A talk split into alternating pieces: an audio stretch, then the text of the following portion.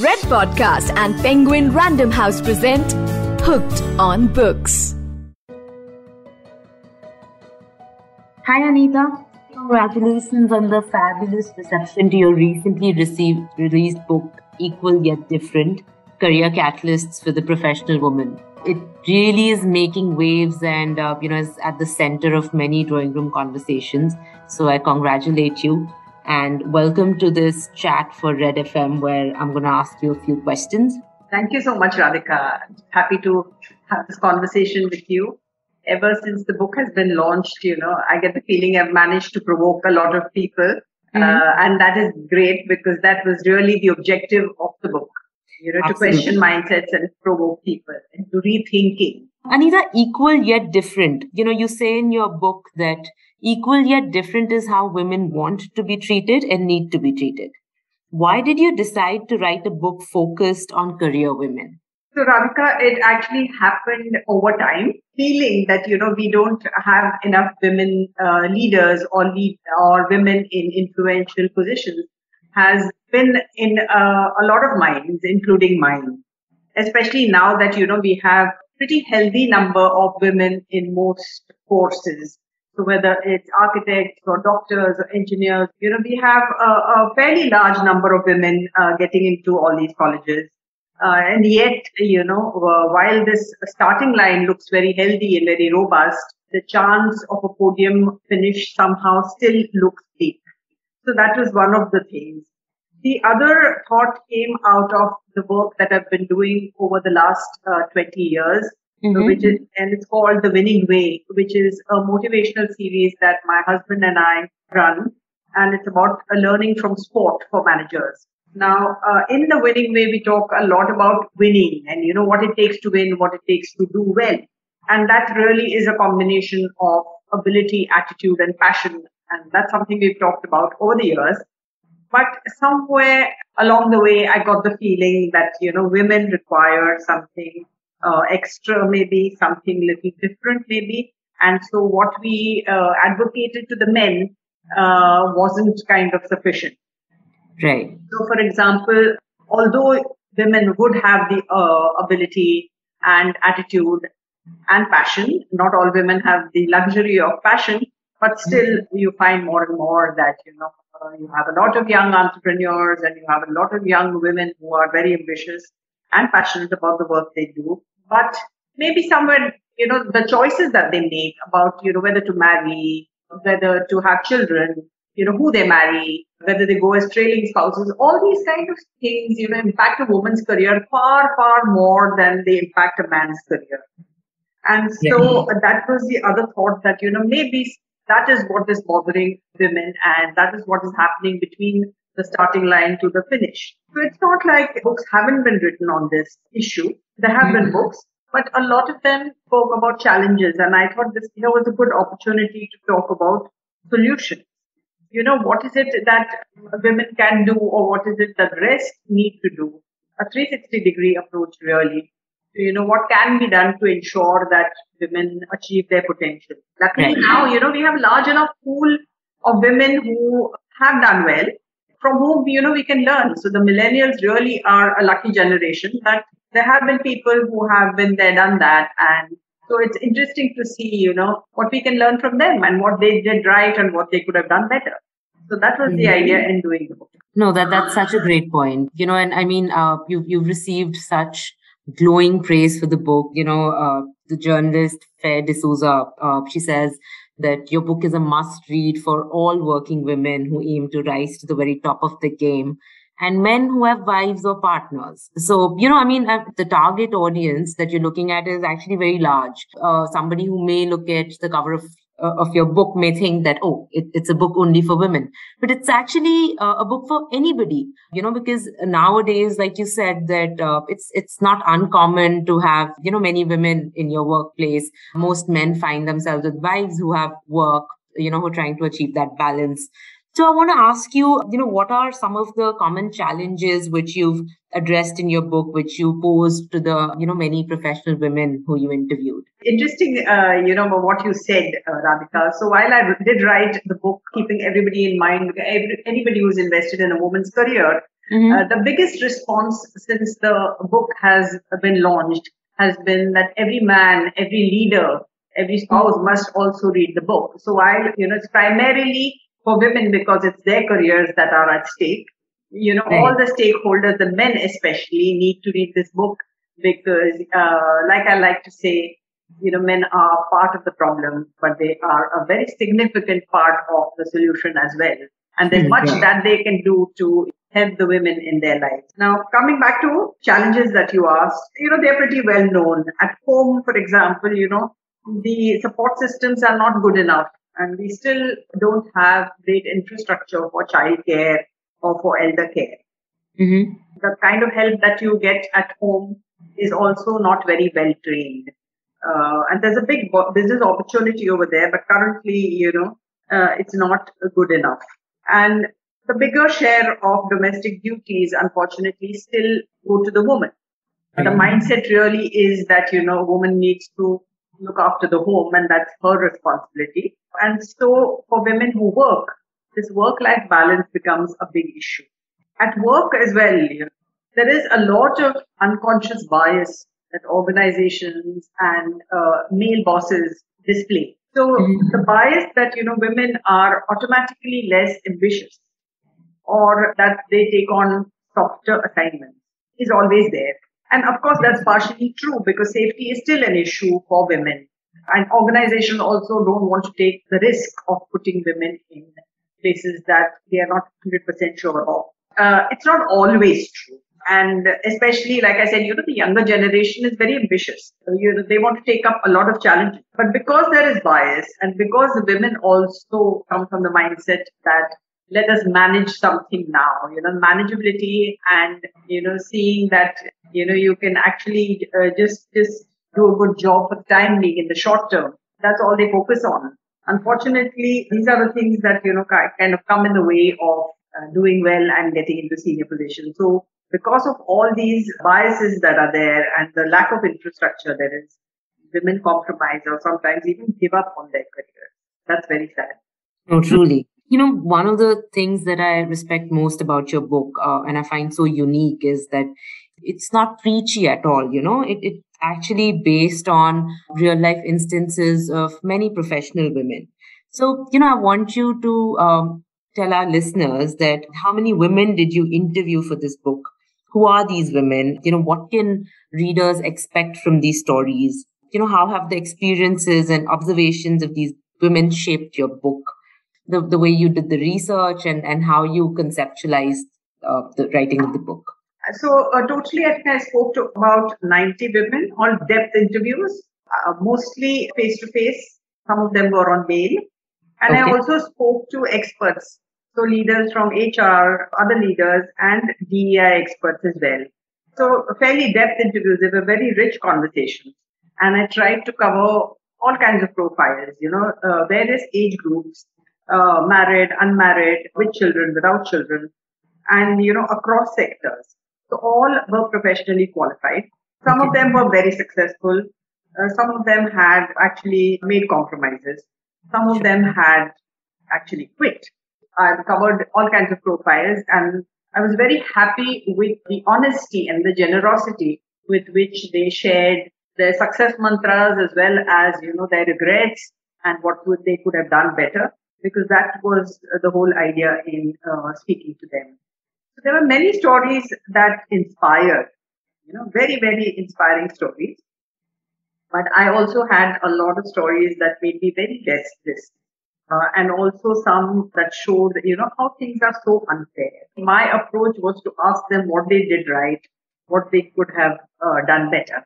That is basically the, the main part of the book because it's a book of hope, really. It's a book about, you know, what is possible a book about what it takes to do well because you know everybody knows about the challenges but there are many things that these women have suggested that you know uh, leave people with something to think about. Because there are no easy answers there are no ready-made solutions but it leaves you with a lot of food for thought and that's the idea of the book you know I, I, think naomi datta put it so well you know she said that you've written a book that does not speak in generalities and actually maps out an action plan for women in the workforce. So, you know, it, it's very, very specific. It, it's, you know, it just doesn't discuss uh, problems or issues that everyone faces and kind of nods along to, but it actually gives a very detailed manifesto, you know, for an equal world, which, which is absolutely wonderful. Anita, how important are allies and enablers for women? You know, how can working women enlist a strong support network? Oh, allies and enablers are very, very important, both at home and work.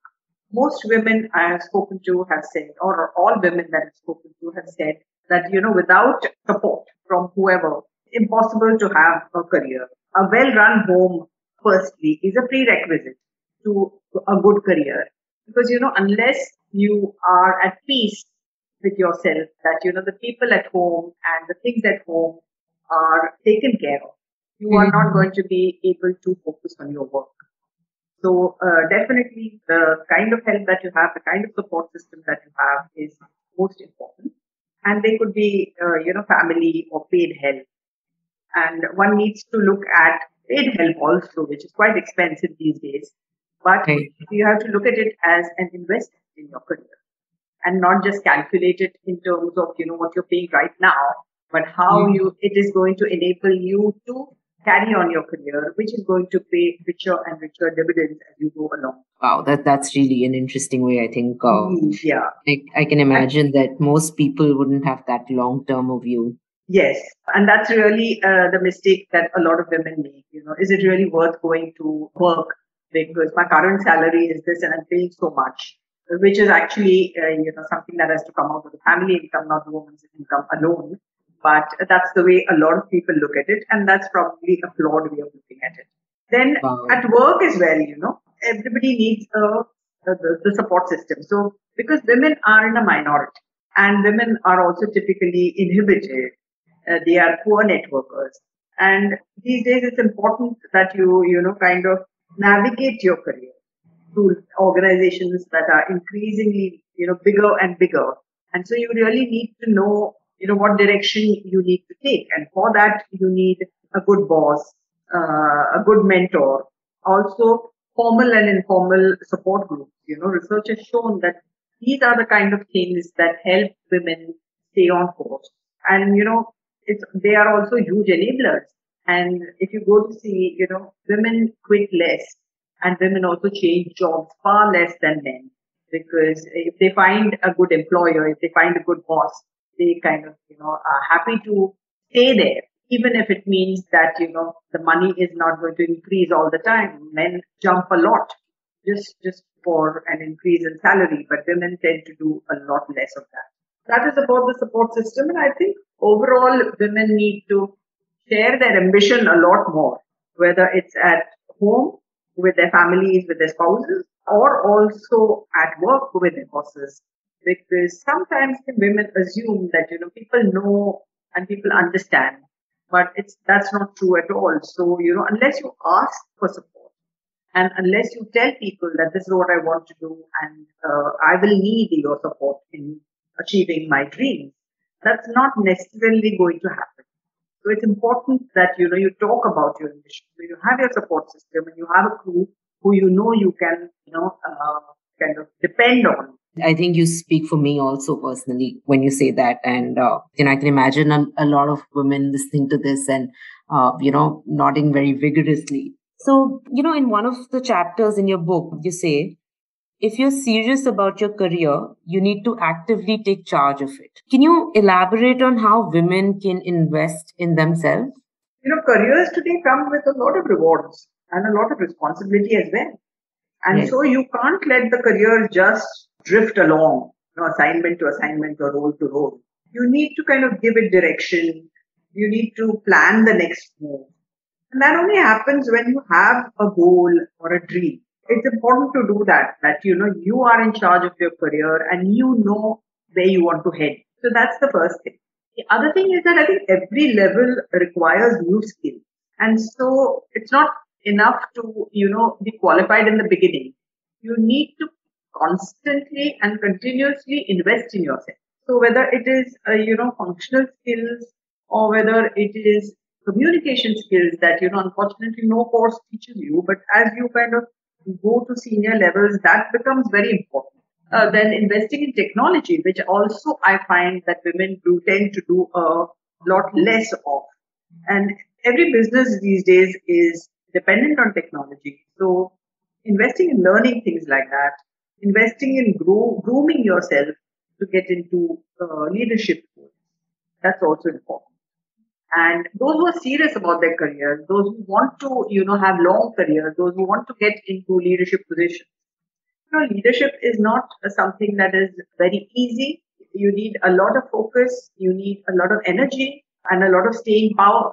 Somehow I find that women kind of burn out because of all the responsibility at home and work and start, you know, so if you want to uh, get into leadership positions, you also need to invest in your own health and your own nutrition. A lot of youngsters these days are reporting that, you know, they have back issues and weight issues. Mm-hmm. Yeah. So these are also things that one has to invest in along with the other. Just taking from there, you know, you, you touch upon a feeling which is, which women are very familiar with, uh, unfortunately, and that is guilt. Do you, do you think that guilt holds women back?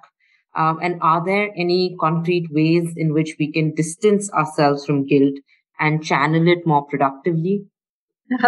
Show me a woman, Radhika, who doesn't suffer from guilt. Uh, it's a universal thing. And regardless of whether you succeed or you don't do that well, you know, people have. All women with all profiles and whatever their situation suffer from guilt. And I must say that it is a very useless emotion. And it's also something that you can't get rid of. And so the best thing that you can do is to manage guilt so that you don't succumb, you know, and you don't succumb and you don't uh, give up on your work, especially. Because a lot of the guilt, I think the basis for the guilt is FOMO, or fear of missing out, as they call it. You can't give uh, 100% at home as well as work. You can't be in two places at the same time. And so women end up being guilty. That's, that's the biggest reason for women to be guilty. And, you know, most women with children have at some point or the other asked themselves, have I been a good mother? Leaving children alone at home, even if it's under uh, good care, still leaves women with a lot of guilt. Yeah, definitely you need to manage guilt. And I'd say that coming back to the same thing, you know, a good support system, being at peace and knowing that uh, everybody and everything at home is being taken care of is one way to reduce your guilt significantly. The other thing is about, you know, knowing what you want. Clarity about that, I think also uh, gives a lot of inner peace. If you are ambivalent or you're not sure about, you know, is it this that I want? Is it that that I want? Can I do all this? Then I think it makes people uh, restless. It makes people guilty. Makes women guilty. So knowing what you want and being clear about yes, this is what I want to achieve in the next two years and in the next three years, and not getting overwhelmed by everything is another way to, I think, keep it uh, under control. And the third and the most important thing is that, you know, realizing or accepting that things can go wrong. You might be a great planner. Many things will go wrong. And somehow people have a way of making women feel guilty, you know, so there is uh, this inner guilt and then there is this guilt that other people make you feel. So whether it's colleagues or whether it's your own children, uh, whether just society uh, at large, you know, they somehow make women feel guilty, make women feel inadequate. They constantly ask, do you really need to work? And things like that. So it's not like, you know, women only work for money. They work to feel fulfilled. And if you keep, uh, you know, feeding this doubt in their mind, saying, you know, are you doing the right thing? Should you be at home? Are your children being neglected? Are you being a good mother? All these kind of things uh, leads to a lot of guilt. And so I'd say that, you know, you should, women must have a thick skin. And that's something I've talked about right through the book because women normally quit or take very, uh, you know, emotional decisions. They never do that never take decisions when you are vulnerable and when you're emotional. So let things settle down. There will always be pressure, but tell yourself it will pass. You know, talk to other people who are in your support group. Talk to other people. It will give you a feeling that, you know, other people have also been through it. And you're not the only person who is feeling guilty. You're not the only person who is facing pressure. So have a thick skin. So that is what I would say would be the formula for, you know, managing it. I think the one thing I want to really remember and keep reminding myself of is guilt is useless. Yes. I, am going to remember that. Anita, this was this was really really insightful. Uh, now I want to throw some questions at you, just like really quick ones, and I want you to answer them like in a few seconds. I hope they're easy ones. Ah, yeah. I mean, you you you'll see.